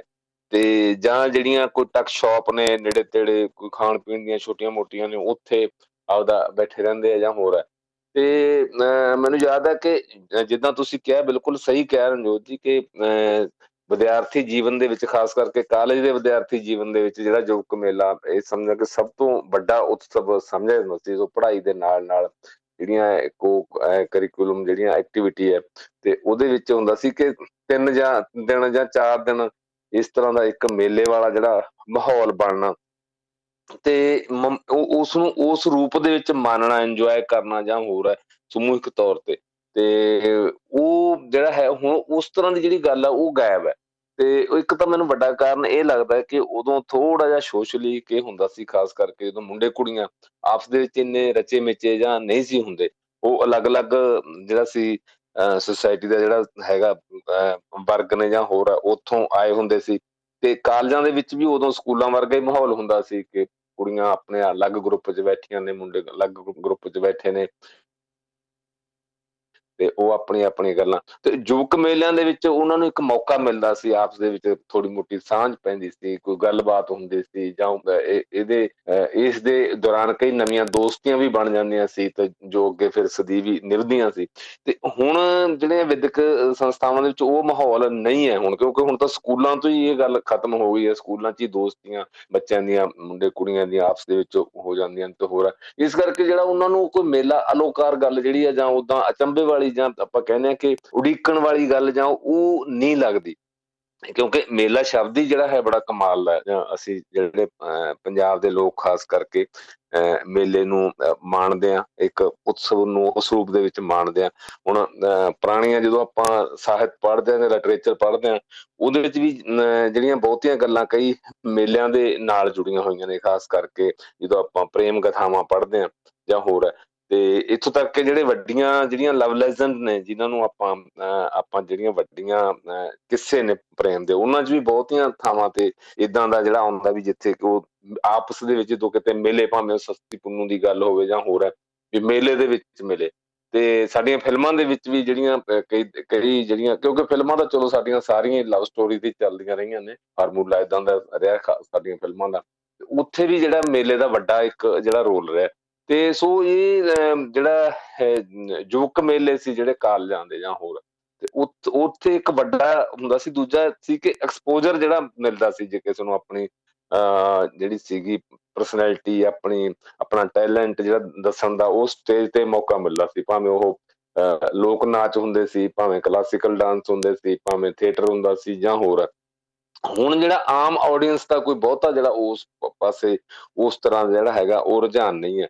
ਤੇ ਜਿਸ ਤਰ੍ਹਾਂ ਕਿਸੇ ਵੇਲੇ ਹੁੰਦਾ ਸੀ ਨਾ ਖਾਸ ਕਰਕੇ ਜਦੋਂ ਲੋਕ ਨਾਚ ਗਿੱਧੇ ਜਾਂ ਭੰਗੜੇ ਹੁੰਦੇ ਸੀ, ਤੇ ਖਚਾ ਖਚ ਹਾਲ ਭਰ ਜਾਂਦਾ ਸੀ ਲੋਕਾਂ ਨੂੰ, ਦੇਖਣ ਨੂੰ ਜਗ੍ਹਾ ਨਹੀਂ ਸੀ ਮਿਲਦੀ ਇੱਕ ਦੂਜੇ ਦੇ ਮਤਲਬ ਕਿ ਮੋਢਿਆਂ ਉਤੋਂ ਦੀ ਝੁਕ ਝੁਕ ਕੇ ਪਿਛਲੇ, ਪਿਛਲੀਆਂ ਜਾਂ ਸੀਟਾਂ ਤੇ, ਬੈਂਚਾਂ ਤੇ, ਕੁਰਸੀਆਂ ਤੇ ਖੜੇ ਹੋ ਜਾਂਦੇ ਸੀ ਲੋਕ, ਫਰਨੀਚਰ ਟੁੱਟ ਜਾਂਦਾ ਸੀ ਜਾਂ ਹੋਰ, ਉਹ ਸਿਰਫ ਇੱਕ ਝਲਕ ਨੂੰ ਦੇਖਣ ਵਾਸਤੇ ਤੇ ਇੱਕ ਬੋਲੀ ਨੂੰ ਸੁਣਨ ਵਾਸਤੇ। ਉਦਾਂ ਦਾ ਜਿਹੜਾ ਹੈ ਹੁਣ ਉਹ ਰਿਹਾ ਹੀ ਨਹੀਂ ਉਹ ਜਿਹੜੀ ਜ਼ੀਲ ਸੀ ਜਾਂ ਜਿਹੜਾ ਉਹ ਪੈਸ਼ਨ ਸੀਗਾ, ਉਹ ਬਹੁਤ ਘਟ ਗਿਆ। ਤੇ ਉਂਝ ਖੈਰ ਅਸੀਂ ਇਹਨੂੰ ਇੰਨਾ ਨੇਗੇਟ ਨਹੀਂ ਕਰ ਸਕਦੇ ਕਿ ਹੁਣ ਕੋਈ ਰੋਲ ਹੀ ਨਹੀਂ ਰਿਹਾ ਮੇਲਿਆਂ ਦਾ। ਤੇ ਇਹਦੇ ਲਈ ਜਿੰਨੇ ਵੀ ਬੱਚੇ ਆਉਂਦੇ ਆ, ਉਹਨਾਂ ਨੂੰ ਇੱਕ ਸਟੇਜ ਮਿਲਦੀ ਹੈ ਤੇ ਜਿੰਨੇ ਵੀ ਪੰਜਾਬ ਦੇ ਪੰਜਾਬੀ ਦੇ ਖਾਸ ਕਰਕੇ ਜਿਹੜੇ ਗਾਇਕ ਨੇ, ਜਿਹਨਾਂ ਆਪਾਂ ਨਾਂ ਲਈਏ ਗੁਰਦਾਸ ਮਾਨ ਤੋਂ ਸ਼ੁਰੂ ਕਰ ਲਓ, ਉਹ ਸਾਰੇ ਇਹਨਾਂ ਯੂਥ ਫੈਸਟੀਵਲਾਂ ਦੀ ਦੇਣ ਨੇ। ਪੰਜਾਬ ਦੇ ਵੱਡੇ ਜਿਹੜੇ ਨਾਟਕਕਾਰ ਨੇ, ਤੇ ਭਾਵੇਂ ਉਹ ਚ ਕੇਵਲ ਢਾਲੀਵਾਲ ਹੈ, ਭਾਵੇਂ ਆਤਮਜੀਤ ਹੈ, ਮੇਰਾ ਔਲਖਾ ਜਾਂ ਹੋਰ ਉਹ ਵੀ ਇਹਨਾਂ ਯੁੱਕ ਮੇਲਿਆਂ ਦੀ ਦੇਣ ਨੇ। ਇਸ ਕਰਕੇ ਇਹਨਾਂ ਦੀ ਕੰਟਰੀਬਿਊਸ਼ਨ ਤਾਂ ਹੈ, ਜਿਹੜੀ ਉਹ ਬਹੁਤ ਵੱਡੀ ਹੈ। ਤੇ ਪਰ ਇਹ ਹੈ ਵੀ ਕਿ ਹੁਣ ਜਿਹੜੀ ਸਾਡੀ ਨਵਾਂ ਯੂਥ ਹੈ ਜਾਂ ਹੋਰ ਹੈ ਤੇ ਉਹਦਾ ਥੋੜਾ ਜਿਹਾ ਸੋਚਣ ਦਾ ਨਜ਼ਰੀਆ ਰੁਝਾਨ ਹੋਰ ਕਿਸਮ ਦਾ ਤੇ ਇੱਕ ਗੱਲ ਜਿਹੜੀ ਰਣਜੋਤ ਜੀ ਉਹ ਵੀ ਹੈ ਕਿ ਪਹਿਲਾਂ ਮਨੋਰੰਜਨ ਦੇ ਸਾਧਨ ਘੱਟ ਸੀ ਐਂਟਰਟੇਨਮੈਂਟ ਦੇ ਸਾਧਨ ਨਹੀਂ ਸੀ। ਤੇ ਇਸ ਤਰ੍ਹਾਂ ਦੀ ਇੱਕ ਬੱਚੀ ਰੁਜੀ ਸਟੇਜ ਦੇ ਮੂਰੇ ਬੈਠ ਕੇ ਤੁਸੀਂ ਪ੍ਰੋਗਰਾਮ ਦੇਖਣੇ ਗੀਤ ਸੁਣਨੇ ਲੋਕ ਗੀਤ ਸੁਣਨੇ ਜਾਂ ਹੋਰ ਉਹ ਇਦਾਂ ਦਾ ਮੌਕਾ ਨਹੀਂ ਸੀ ਮਿਲਦਾ। ਹੁਣ ਕਿਉਂਕਿ ਹਰ ਇੱਕ ਦੇ ਹੱਥ ਦੇ ਵਿੱਚ ਮੋਬਾਈਲ ਹੈ ਸੋਸ਼ਲ ਮੀਡੀਆ ਹੈ ਹੁਣ ਕੋਈ ਕਿਸੇ ਨੂੰ ਥੋੜੀਆਂ ਜਿਹੀਆਂ ਦੋ ਲਾਈਨਾਂ ਕਿਸੇ ਨੂੰ ਗਾਉਣੀਆਂ ਹੁੰਦੀਆਂ ਨੇ ਤੇ ਹੋਰ 1 ਮਿੰਟ ਚ ਕਰਕੇ ਉੱਥੇ ਤੇ ਉਹਦੇ ਤੇ ਪਾ ਦਿੰਦਾ, ਫਿਰ ਉਹ ਦੇਖਦਾ ਰਹਿੰਦਾ ਮੈਨੂੰ ਕਿੰਨੇ ਲਾਈਕ ਆਉਂਦੇ ਆ, ਕਿੰਨੇ ਮੇਰੇ ਵਿਊ ਹੋ ਗਏ ਜਾਂ ਹੋਰ। ਇਸ ਪਾਸੇ ਨੂੰ ਜਿਹੜੀ ਗੱਲ ਉਹ ਜ਼ਿਆਦਾ ਤੁਰ ਪਈ ਹੈ ਜਿਹੜਾ ਇੱਕ ਕੰਸੋਲੀਡੇਟਡ ਇੱਕ ਮੇਲੇ ਦਾ ਆਨੰਦ ਮਾਣਨ ਵਾਲੀ ਗੱਲ ਸੀ, ਉਹ ਉਵੇਂ ਨਹੀਂ ਰਹਿ ਗਈ। ਹੁਣ ਇੰਡੀਵਿਜੂਅਲਾਈਜ਼ ਜਿਹੜਾ ਹੈਗਾ ਵਿਅਕਤੀ ਵਿਸ਼ੇਸ਼ ਦੇ ਪੱਧਰ ਤੇ ਜਿਹੜੀ ਉਹ ਗੱਲ ਜਿਹੜੀ ਉਹ ਰਹਿ ਗਈ, ਬੰਦਾ ਇਕੱਲਾ ਹੀ ਬੈਠਾ ਆਪਣੇ ਕਮਰੇ 'ਚ ਘੰਟਾ ਘੰਟਾ ਜਾਂ ਹੋਰ ਪ੍ਰੋਗਰਾਮ ਇਹਦੇ ਤੇ ਦੇਖੀ ਜਾਂਦਾ। ਤੇ ਸੋ ਇਹ, ਇਹਦਾ ਇੱਕ ਜਿਹੜਾ ਇੱਕ ਹੋਰ ਵੱਡਾ ਯੋਗਦਾਨ ਸੀ ਨਾ ਜੀ ਸੋਸਾਇਟੀ ਦੇ ਵਿੱਚ ਆਪਸੀ ਇਹਦੇ ਨਾਲ ਪ੍ਰੇਮ ਭਾਵ ਬਹੁਤ ਵੱਧਦਾ ਸੀ। ਭਾਵੇਂ ਠੀਕ ਹੈ, ਕਈ ਵਾਰੀ ਲੜਾਈਆਂ ਵੀ ਹੋ ਜਾਂਦੀਆਂ ਸੀ ਮੇਲਿਆਂ ਤੇ। ਦੂਸਰੇ ਮੇਲਿਆਂ ਤੇ ਵੀ ਹੁੰਦੀਆਂ ਰਹੀਆਂ, ਜਿਹੜੇ ਆਮ ਸਾਡੇ ਲੋਕ ਮੇਲੇ ਨੇ। ਜਿੱਚ ਭਾਵੇਂ ਉਹ ਛਪਾਰ ਹੈ, ਭਾਵੇਂ ਜਰਗ ਹੈ ਜਾਂ ਹੋਰ ਹੈ। ਤੇ ਪਰ ਇਹ ਵੀ ਯੂਥ ਫੈਸਟੀਵਲਾਂ 'ਚ ਵੀ ਕਈ ਵਾਰੀ ਲੜਾਈਆਂ ਹੋ ਜਾਂਦੀਆਂ ਸੀ। ਬੱਚਿਆਂ ਦੇ ਆਪਸ ਦੇ ਵਿੱਚ, ਵਿਦਿਆਰਥੀਆਂ ਦੇ ਗਰੁੱਪ ਜਾਂ ਹੋਰ ਤੇ ਪਰ ਉਹ ਲਾਈਆਂ ਹੋਣ ਦੇ ਬਾਵਜੂਦ ਵੀ ਉਹਨਾਂ ਦਾ ਮੇਲਿਆਂ ਦਾ ਇੱਕ ਆਪਣਾ ਆਨੰਦ ਸੀ ਤੇ ਇੱਕ ਆਪਣੀ ਕੋਨ ਦੀ ਕੰਟਰੀਬਿਊਸ਼ਨ ਸੀ, ਆਪਣੀ ਦੇਣ ਸੀ।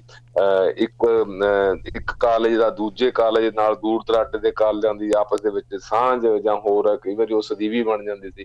ਤੋਂ ਹੁਣ ਉਦਾਂ ਦਾ ਜਿਹੜਾ ਸੀ ਉਹ ਰੁਝਾਨ ਹੈ ਕਾਫੀ, ਉਹ ਹੁਣ ਮੈਨੂੰ ਘਟਿਆ ਨਜ਼ਰ ਆਉਂਦਾ।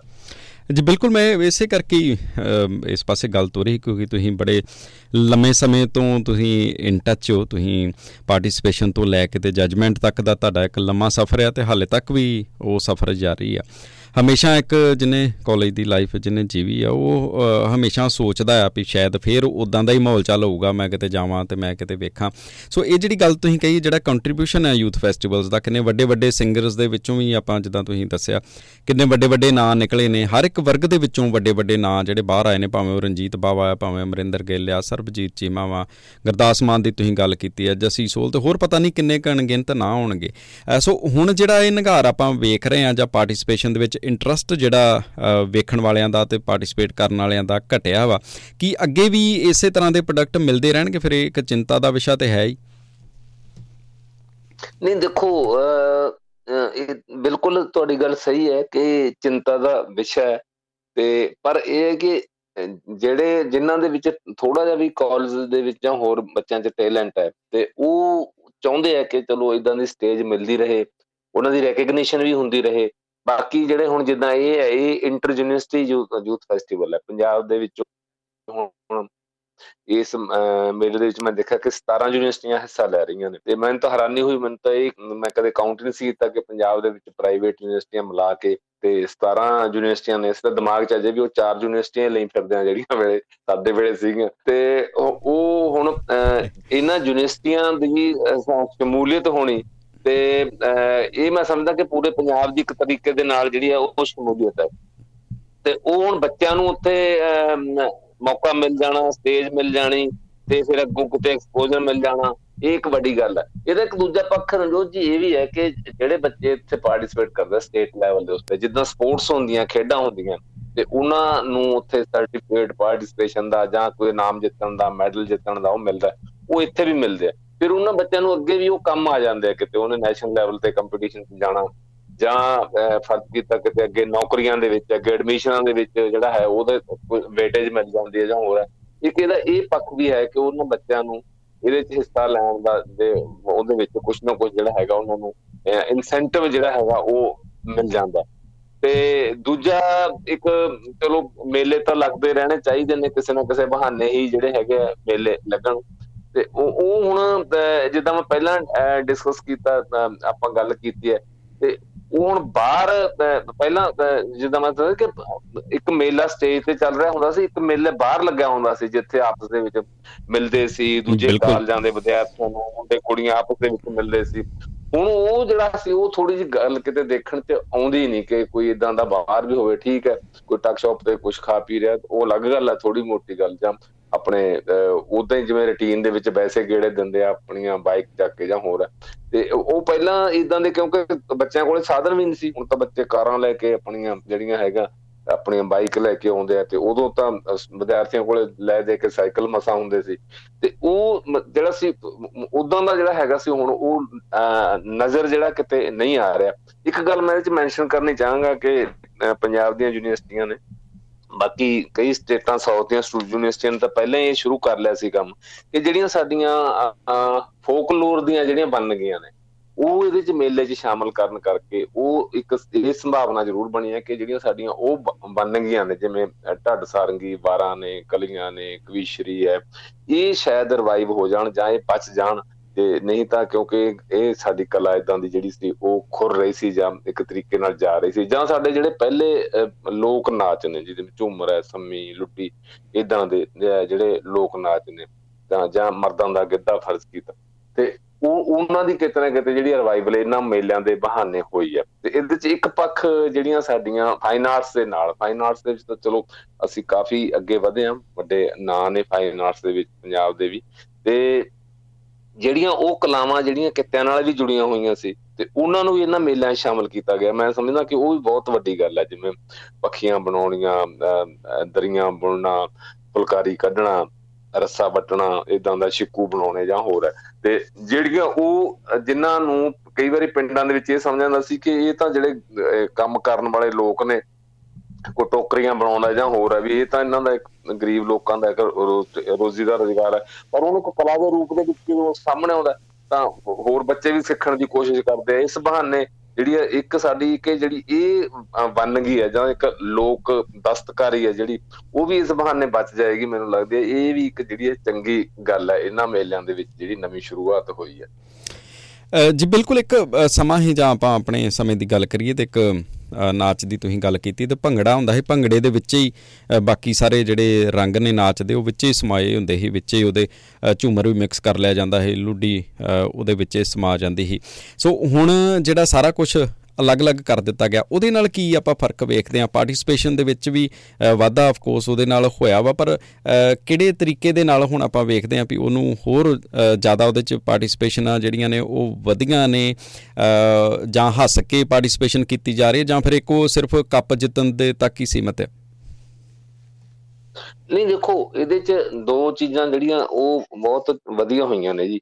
ਇੱਕ ਤਾਂ ਇਹ ਕਿ ਉਹਨਾਂ ਡਾਂਸ ਜਿਨ੍ਹਾਂ ਨੂੰ ਭੰਗੜਾ ਖਾ ਗਿਆ ਸੀ, ਉਹਨਾਂ ਦੀ ਰਿਵਾਈਵਲ ਹੋ ਰਹੀ ਹੈ। ਕਿਉਂਕਿ ਭੰਗੜਾ ਇੱਕ ਕੰਸੋਲੀਡੇਟਡ ਡਾਂਸ ਬਣ ਗਿਆ ਸੀ। ਸਾਰਿਆਂ ਦੇ ਥੋੜੇ ਥੋੜੇ ਜਿੱਦਾਂ ਤੁਸੀਂ ਦੱਸਿਆ ਹੀ ਹੈ ਕਿ ਲੁੱਡੀ ਦੇ ਪਾਲੇ ਦੋ ਕੁ ਸਟੈਪ ਦੋ ਚਾਰ ਝੁੰਮਰ ਦੇ ਸਟੈਪ ਪਾਲੇ ਧਮਾਲ ਦੇ ਪਾਲੇ ਜਾਂ ਪਹਿਲਵਾਨੀ ਪਾਲੀ ਫੁੰਮਣੀਆਂ ਪਾਲੀਆਂ ਇਦਾਂ ਦੇ ਜਿਹੜੇ ਸਟੈਪ ਹੁੰਦੇ ਸੀ ਨਾ ਤੇ ਉਹ ਪਾ ਕੇ ਇੱਕ 12 ਮਿੰਟ ਦਾ ਜਾਂ 15 ਮਿੰਟ ਦਾ ਜਾਂ 10 ਮਿੰਟ ਦਾ ਇੱਕ ਕੰਸੋਲੀਡੇਟਡ ਡਾਂਸ ਜਿਹੜਾ ਬਣਾਤਾ। ਤੇ ਪਰ ਜਿਹੜੀ ਓਰੀਜਨੈਲਿਟੀ ਸੀ, ਜਿਵੇਂ ਧਮਾਲ ਹੈ ਫਰਜ਼ ਕੀਤਾ ਤੇ ਜਿਵੇਂ ਜਿਹੜਾ ਹੈ ਸ਼ਾਹ ਹੁਸੈਨ ਦੇ ਜਿਹੜੇ ਚੇਲੇ ਆ, ਜਦੋਂ ਤੁਸੀਂ ਅੱਜ ਵੀ ਦੇਖਦੇ ਹੋ ਪਾਕਿਸਤਾਨ ਦੇ ਵਿੱਚ, ਹਾਲਾਂਕਿ ਪਾਕਿਸਤਾਨ ਦੇ ਵਿੱਚ ਲੋਕ ਤੋਦਾਂ ਨਚੇ ਨਹੀਂ ਜਾਂਦੇ ਤੇ ਇਹ ਧਮਾਲ ਅਜੇ ਵੀ ਚੱਲਦੀ ਹੈ ਤੇ ਜਿਹੜੇ ਉੱਥੇ ਮਲੰਗੇ ਨੇ, ਜਿਹੜੇ ਹੋਰ ਆ, ਉਹ ਪਾਉਂਦੇ ਨੇ। ਤੇ ਉਹ ਇਸੇ ਤਰ੍ਹਾਂ ਜਿਹੜੀ ਸੀ ਲੁੱਡੀ ਸੀ, ਇਸੇ ਤਰ੍ਹਾਂ ਝੂਮਰ ਸੀ, ਇਸੇ ਤਰ੍ਹਾਂ ਜਿਹੜਾ ਸੀਗਾ, ਹੋਰ ਜਿਹੜੇ ਨ੍ਰਿਤ ਸੀਗੇ ਡੰਡਾਸ ਵਗੈਰਾ, ਉਹਨਾਂ ਦੀ ਕਿਤੇ ਨਾ ਕਿਤੇ ਤਾਂ ਉਹ ਪਈ ਸੀ ਉਹਨਾਂ ਲੋਕਾਂ ਦੇ ਵਿੱਚ, ਭਾਵੇਂ ਪੁਰਾਣੇ ਢੋਲੀ ਸੀ ਉਹਨਾਂ ਕੋਲੇ ਸੀ, ਜਾਂ ਜਿਹੜੇ ਪੁਰਾਣੇ ਲੋਕ, ਕਬੀਲੇ ਸੀ ਖਾਸ ਕਰਕੇ, ਜਿਵੇਂ ਬਾਜੀਗਰ ਕਬੀਲਾ ਜਾਂ ਜੋਗੀ ਕਬੀਲਾ, ਜਿਹੜੇ ਲੋਕ ਨਾਚ ਨੱਚਦੇ ਸੀ, ਜਿੱਦਾਂ ਸੰਮੀ ਸੀ, ਉਹ ਬਾਜੀਗਰ ਕਬੀਲਿਆਂ ਦਾ ਸੀਗਾ, ਤੇ ਉਹ ਕਿਤੇ ਨਾ ਕਿਤੇ ਉਹ ਗੱਲ ਪਈ ਸੀ, ਉਹਨੂੰ ਜਿਹੜੇ ਲੋਕਾਂ ਨੇ ਰਿਵਾਈਵ ਕੀਤਾ ਜਾਂ ਹੋਰ ਹੈ, ਉਹਦੇ ਵਿੱਚ ਨਵੀਆਂ ਨਵੀਆਂ ਖੋਜਾਂ ਕੀਤੀਆਂ। ਇਹ ਵੱਖਰੀ ਗੱਲ ਹੈ ਕਿ ਉਹਦੇ ਵਿੱਚ ਕਿਤੇ ਨਾ ਕਿਤੇ ਰਲਾ ਵੀ ਪੈ ਗਿਆ, ਨਵੇਂ ਮਾਡਰਨ ਤਕਨੀਕਾਂ ਵੀ ਆ ਗਈਆਂ। ਪਰ ਇਹਦੇ ਨਾਲ ਜਿਹੜੀਆਂ ਦੋ ਗੱਲਾਂ ਬੜੀਆਂ ਇੱਕ ਤਾਂ ਬਹੁਤ ਸਾਰੇ ਜਿਹੜੇ ਡਰਮਰ ਸੀ ਜਾਂ ਉਹ ਲੋਕ ਸੀ ਜਿਹੜੇ ਲੋਕ ਕਲਾਕਾਰ ਸੀ ਜੋ ਉਹਨਾਂ ਨੂੰ ਕੰਮ ਮਿਲ ਗਿਆ ਉਹਨਾਂ ਨੂੰ ਰੋਜ਼ਗਾਰ ਮਿਲ ਗਿਆ ਇੱਕ ਤਰੀਕੇ ਦਾ। ਤੇ ਇੱਜ਼ਤ ਵਾਲਾ ਰੋਜ਼ਗਾਰ ਮਿਲ ਗਿਆ। ਹੁਣ ਬੱਚੇ ਉਹਨਾਂ ਦਾ ਢੋਲ ਚੱਕੀ ਫਿਰਦੇ ਨੇ ਉਸਤਾਦ ਜੀ ਉਸਤਾਦ ਜੀ ਕਹਿੰਦੇ ਨੇ ਤੇ ਕਿੱਥੇ ਉਹਨਾਂ ਵਿਚਾਰੇ ਪਿੰਡ 'ਚ ਖੁੱਡੇ ਲੈਣ ਲੱਗੇ ਬੈਠੇ ਸੀ ਕੋਈ ਪਿੰਡ 'ਚ ਕੋਈ ਸਾਂਝਾ ਕੰਮ ਹੋਣਾ ਉਦੋਂ ਚੱਲ ਵੀ ਢੋਲ ਵਜਾ ਦੇ ਹੁਣ ਲੋਕਾਂ ਨੂੰ ਇਕੱਠੇ ਕਰਨਾ ਜਾਂ ਹੋਰ। ਤੇ ਇਹ ਜਿਹੜੀ ਮੈਂ ਸਮਝਦਾ ਕਿ ਇੱਕ ਜਿਹੜੀ ਲੋਕ ਕਲਾ ਦੀ ਵਕਤ ਹੋਣੀ ਲੋਕ ਕਲਾ ਦਾ ਮੁੱਲ ਪੈ ਜਾਣਾ ਇਹ ਵੀ ਆਪਣੇ ਆਪ 'ਚ ਮੈਨੂੰ ਲੱਗਦਾ ਕਿ ਇਹ ਪ੍ਰਾਪਤੀ ਹੈ ਇਹਨਾਂ ਜੋਕ ਮੇਲਿਆਂ ਦੀ। ਤੇ ਇਹਦੇ ਨਾਲ ਅਕੈਡੈਮਿਕ ਲੈਵਲ ਤੇ ਵੀ ਜਿਹੜਾ ਨਵੀਆਂ ਖੋਜਾਂ ਦਾ ਰਾਹ ਪੱਧਰਾ ਹੋਇਆ ਉਹ ਸਭ ਹੁਣ ਇਹ ਪਤਾ ਨਹੀਂ ਵੀ ਕਿੰਨੇ ਕ ਜਿਹੜੇ ਹੈਗੇ ਸੀ ਵਿਦਿਆਰਥੀ ਇਹਨਾਂ ਇਸ਼ੂਜ਼ ਨੂੰ ਲੈ ਕੇ, ਇਹਨਾਂ ਮੁੱਦਿਆਂ ਤੇ ਖੋਜ ਕਰਨਗੇ ਕੋਈ ਹੋਰ।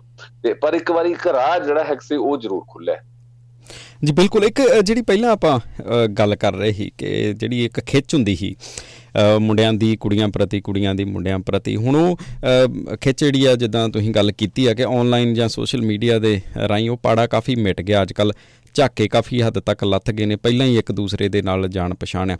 ਉਹ ਜਿਹੜੀ ਚੀਜ਼ ਮਿਸਿੰਗ ਹੋਣੀ, ਉਹਦੇ ਵਿੱਚੋਂ ਵੀ ਬੰਦਾ ਬਹੁਤ ਕੁਝ ਸ਼ਾਇਦ ਸਿੱਖਦਾ ਹੀ ਉਹਦੇ ਕਰਕੇ ਪਾਰਟਿਸਿਪੇਸ਼ਨ ਸ਼ਾਇਦ ਬਹੁਤ ਜ਼ਿਆਦਾ ਹੁੰਦੀ ਹੀ ਇੱਕ ਤਰ੍ਹਾਂ ਦੇ ਨਾਲ ਮਾਰੋ ਮਾਰ ਹੁੰਦੀ ਸੀ ਉਸ ਚੀਜ਼ ਨੂੰ ਲੈ ਕੇ।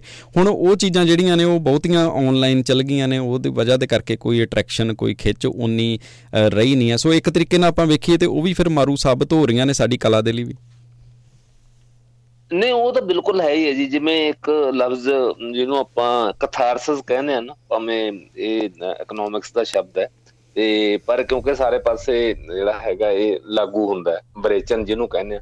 ਉਹ, ਉਹਦਾ ਇੱਕ ਇਹ ਮੇਲੇ ਮਸਾਵੇ ਜਿਹੜੇ ਹੁੰਦੇ ਸੀ, ਇੱਕ ਬੜਾ ਵੱਡਾ ਪਲੇਟਫਾਰਮ ਹੁੰਦਾ ਸੀ, ਤੁਸੀਂ ਆਪਣੇ ਆਪ ਆਪਣਾ ਕਥਾਰਸਿਸ ਕਿਵੇਂ ਕਰਨਾ, ਭਾਵੇਂ ਐਂਟਰਟੇਨਮੈਂਟ ਦੇ ਲੈਵਲ ਤੇ ਹੋਵੇ, ਭਾਵੇਂ ਤੁਸੀਂ ਤੁਹਾਡੀ ਗੱਲ ਕਹਿਣ ਦੇ ਪੱਧਰ ਤੇ ਹੋਵੇ ਵੀ ਕਿਦਾਂ, ਗੱਲ ਕਿਦਾਂ ਕਹਿਣੀ ਹੈ। ਮੈਨੂੰ ਯਾਦ ਹੈ ਜਦੋਂ ਸ਼ਿਵ ਕੁਮਾਰ ਬਟਾਲਵੀ ਦੀ ਆਪਾਂ ਜੀਵਨੀ ਪੜ੍ਹਦੇ ਆ ਇੱਕ ਕੁਮਾਰ ਬਟਾਲਵੀ ਸ਼ਾਇਦ ਐਡਾ ਵੱਡਾ ਸ਼ਾਇਰ ਨਾ ਬਣਦਾ, ਜੇ ਉਹ ਮਿੰਜਰਾਂ ਦੇ ਮੇਲੇ ਦੇ ਵਿੱਚ ਉਹਨਾਂ ਨੂੰ, ਉਹਨੂੰ ਉਹ ਕੁੜੀ ਨਾ ਮਿਲਦੀ, ਜਿਹਨੂੰ ਲੈ ਕੇ ਉਹਨੇ ਕਿੰਨੇ ਹੀ ਗੀਤ ਲਿਖ ਮਾਰੇ। ਤੇ ਹੁਣ ਜੇ ਆ ਸੋਸ਼ਲ ਮੀਡੀਆ ਵਾਲੇ ਦੇ ਵਿੱਚ ਕੋਈ ਸ਼ਾਇਰ ਨਹੀਂ ਬਣ ਸਕਦਾ ਉਸ ਕਿਸਮ ਦਾ ਭਾਵੇਂ ਜਿੰਨਾ ਮਰਜ਼ੀ ਉਹ ਆਪਸ ਦੇ ਵਿੱਚ ਇਸ ਤੇ ਗੱਲਾਂ ਕਰੀ ਜਾਣ ਜਾਂ ਹੋਰ। ਸੋ ਇੱਕ ਜਿਹੜੀਆਂ ਤੁਹਾਡੇ ਅੰਦਰ ਤੁਹਾਡੀ ਭਾਵਨਾ ਨੇ ਇੱਕ ਲਿਟਰੇਚਰ ਦੇ ਰੂਪ ਦੇ ਵਿੱਚ ਸਾਹਮਣੇ ਆਉਣਾ ਸੀ ਜਾਂ ਹੋਰ ਹੈ ਮੈਨੂੰ ਲੱਗਦਾ ਕਿ ਉਹਦੇ ਲਈ ਜਿਹੜਾ ਸੀ ਇੱਕ ਉਹ ਰਾਹ ਜਿਹੜਾ ਸੀ ਉਹ ਰੁਕ ਗਿਆ। ਹੁਣ ਸਾਡੀ ਜਿਹੜੀ ਮਾਡਰਨ ਪੋਇਟਰੀ ਹੈ ਉਹਦੇ ਵਿੱਚ ਉਦਾਂ ਦੀ ਜ਼ੀਲ ਜਿਹੜੀ ਪ੍ਰੋਫੈਸਰ ਮੋਹਨ ਸਿੰਘ ਸੀ ਅਮਰਤਾ ਪ੍ਰੀਤਮ ਸੀ ਜਿਹੜੀ ਸ਼ਿਵ ਕੁਮਾਰ ਬਟਾਲਵੀ ਸੀ ਜਾਂ ਹੋਰ ਹੈ ਉਹ ਹੈ ਹੀ ਨਹੀਂ ਉਹ ਤੁਹਾਨੂੰ ਅਟਰੈਕਟ ਹੀ ਨਹੀਂ ਕਰਦੀ ਤੁਹਾਨੂੰ ਹਲੂਣ ਦੀ ਨਹੀਂ ਝੰਜੋੜਾ ਹੀ ਨਹੀਂ ਦਿੰਦੀ। ਤੇ ਇਹ ਇਹ ਵੀ ਮੈਨੂੰ ਲੱਗਦਾ ਕਿ ਇਹ, ਇਹਦੀ ਮਾਰ ਜਿਹੜੀ ਹੈ ਪੈ ਗਈ ਹੈ ਜਿਹੜੇ ਨਵੇਂ ਉਸ ਦੀ, ਤੁਹਾਡੀ ਕ੍ਰੀਏਟੀਵਿਟੀ ਜਿਹਨੂੰ ਆਪਾਂ ਤੁਹਾਡੇ ਅੰਦਰ ਇੱਕ ਸਿਰਜਣਾ ਦਾ ਜਿਹੜਾ ਇੱਕ ਇੱਕ ਲੈਵਲ ਬਣਦਾ ਸੀ ਨਾ ਜੀ, ਤੇ ਉਹ ਇੱਕ ਘੜਾ ਭਰਦਾ ਸੀ ਤੁਹਾਡੇ ਅੰਦਰ ਕਿ ਫਿਰ ਇੱਕਦਮ ਉਛੜ ਕੇ ਉਹ ਸਿਰਜਣਾ ਕਿਸੇ ਵੱਡੇ ਰੂਪ 'ਚ ਸਾਹਮਣੇ ਆਉਂਦੀ ਸੀ, ਉਹ ਹੁਣ ਗੱਲ ਖਤਮ ਹੋ ਗਈ, ਕਿਉਂਕਿ ਉਹ ਜਿੰਨਾ ਜਿੰਨਾ ਕਿ ਤੁਹਾਡਾ, ਉਹ ਘੜਾ ਭਰਦਾ ਹੀ ਨਹੀਂ ਤੁਹਾਡਾ, ਕਿਉਂਕਿ ਤੁਸੀਂ ਸਵੇਰੇ ਖੋਲ ਲੈਨੇ ਤੇ ਦੇਖ ਕੇ ਹੋਰ ਕਿਸੇ ਨੂੰ ਤੁਹਾਡੀ ਦੋਸਤੀ ਆ ਉੱਥੇ ਤੁਸੀਂ ਮਿਲਾ ਲਿਆ, ਚੈਟ ਕਰ ਲਈ ਜਾਂ ਹੋਰ ਗੱਲ ਖਤਮ। ਜੀ, ਬਿਲਕੁਲ। ਪਹਿਲਾਂ ਵਾਲੇ ਜਿਹੜੇ ਕਹਿੰਦੇ ਕਰੌਣਕ ਮੇਲੇ ਹੁਣ ਨਹੀਂ ਰਹਿ ਗਏ ਕਿੱਥੇ ਇੱਕ ਟਾਈਮ ਦੇ ਉੱਤੇ ਖਿੱਚ ਹੁੰਦੀ ਸੀ ਕਿ ਚਿਰਾਂ ਤੋਂ ਜਿਨ੍ਹਾਂ ਨੇ ਕਾਲਜ ਯੂਨੀਵਰਸਿਟੀਆਂ ਛੱਡੀਆਂ ਨੇ, ਉਹ ਵੀ ਇੱਕ ਵਾਰੀ ਦੁਬਾਰਾ ਤੋਂ ਵੇਖਣ ਚਲੇ ਜਾਂਦੇ ਸੀ, ਚਿਰਾਂ ਬਾਅਦ ਵੀ, ਤੇ ਹੁਣ ਉਹਨਾਂ ਦੀ ਖਿੱਚ ਤੇ ਮੁੱਕੀ ਮੁੱਕੀ ਜਿਨ੍ਹਾਂ ਨੇ ਪਾਰਟਿਸਿਪੇਸ਼ਨ ਕਰਨੀ ਹੈ ਉਹਨਾਂ ਦੀ ਵੀ ਤੁਸੀਂ ਦੱਸ ਰਹੇ ਹੋ ਕਿ ਪਹਿਲਾਂ ਦੇ ਨਾਲੋਂ ਕਾਫੀ ਹੱਦ ਤੱਕ ਖਿੱਚ ਹੁਣ ਖਤਮ ਹੋ ਚੁੱਕੀ ਹੈ। ਬਹੁਤ ਸ਼ੁਕਰੀਆ ਤੁਹਾਡਾ ਤੁਸੀਂ ਇੱਥੇ ਬੈਠੇ ਸਾਨੂੰ ਸਾਰੀਆਂ ਚੀਜ਼ਾਂ ਜਿਹੜੀਆਂ ਨੇ ਉਹ ਦੱਸਦੀਆਂ ਤੇ ਸਾਨੂੰ ਕਾਫੀ ਕੁਝ ਸਾਡੇ ਸੁਣਨ ਵਾਲਿਆਂ ਨੂੰ ਵੀ ਪਤਾ ਲੱਗ ਗਿਆ ਹੋਊਗਾ ਵੀ ਉਹ ਵਾਲੀ ਗੱਲਾਂ ਬਾਤਾਂ ਨਹੀਂ ਹੋਣ ਰਹੀਆਂ। ਧੰਨਵਾਦ ਤੁਹਾਡਾ। ਹਾਂਜੀ ਸ਼ੁਕਰੀਆ ਜੀ। ਦੋਸਤੋ ਇਸ ਸਨ ਸਾਡੇ ਨਾਲ ਪ੍ਰੀਤਮ ਰੁਪਾਲ ਜੀ ਤੇ ਆਸ ਕਰਦੇ ਹਾਂ ਕਿ ਅੱਜ ਦਾ ਸੈਸ਼ਨ ਨੇ ਵਧੀਆ ਤੁਸੀਂ ਪਸੰਦ ਕੀਤਾ ਹੋਵੇਗਾ ਕੋਸ਼ਿਸ਼ ਸਾਡੀ ਰਹਿੰਦੀ ਹੈ ਕਿ ਖਬਰਾਂ ਤੋਂ ਇਲਾਵਾ ਵੀ ਜੋ ਆਸ-ਪਾਸ ਸਾਡੇ ਹੋ ਵਾਪਰ ਰਿਹਾ ਵਾ ਸਿੱਧੇ ਸਿੱਧੇ ਤਰੀਕੇ ਦੇ ਨਾਲ ਸਾਨੂੰ ਪ੍ਰਭਾਵਿਤ ਕਰਦਾ। ਉਹਦੇ ਬਾਰੇ ਵੀ ਆਪਾਂ ਜਾਣਕਾਰੀ ਨਾਲ ਦੀ ਨਾਲ ਲੈਂਦੇ ਰਹੀਏ। ਤੇ ਆਸ ਕਰਦੇ ਹਾਂ ਸਾਡੇ ਉਪਰਾਲੇ ਤੁਸੀਂ ਪਸੰਦ ਕਰ ਰਹੇ ਹੋਗੇ। ਤੁਹਾਡੀ ਫੀਡਬੈਕ ਦੇ ਲਈ ਹਮੇਸ਼ਾ ਇੰਤਜ਼ਾਰ ਰਹਿੰਦਾ। ਦਿਓ ਇਜਾਜ਼ਤ, ਰੱਬ ਰੱਖਾ।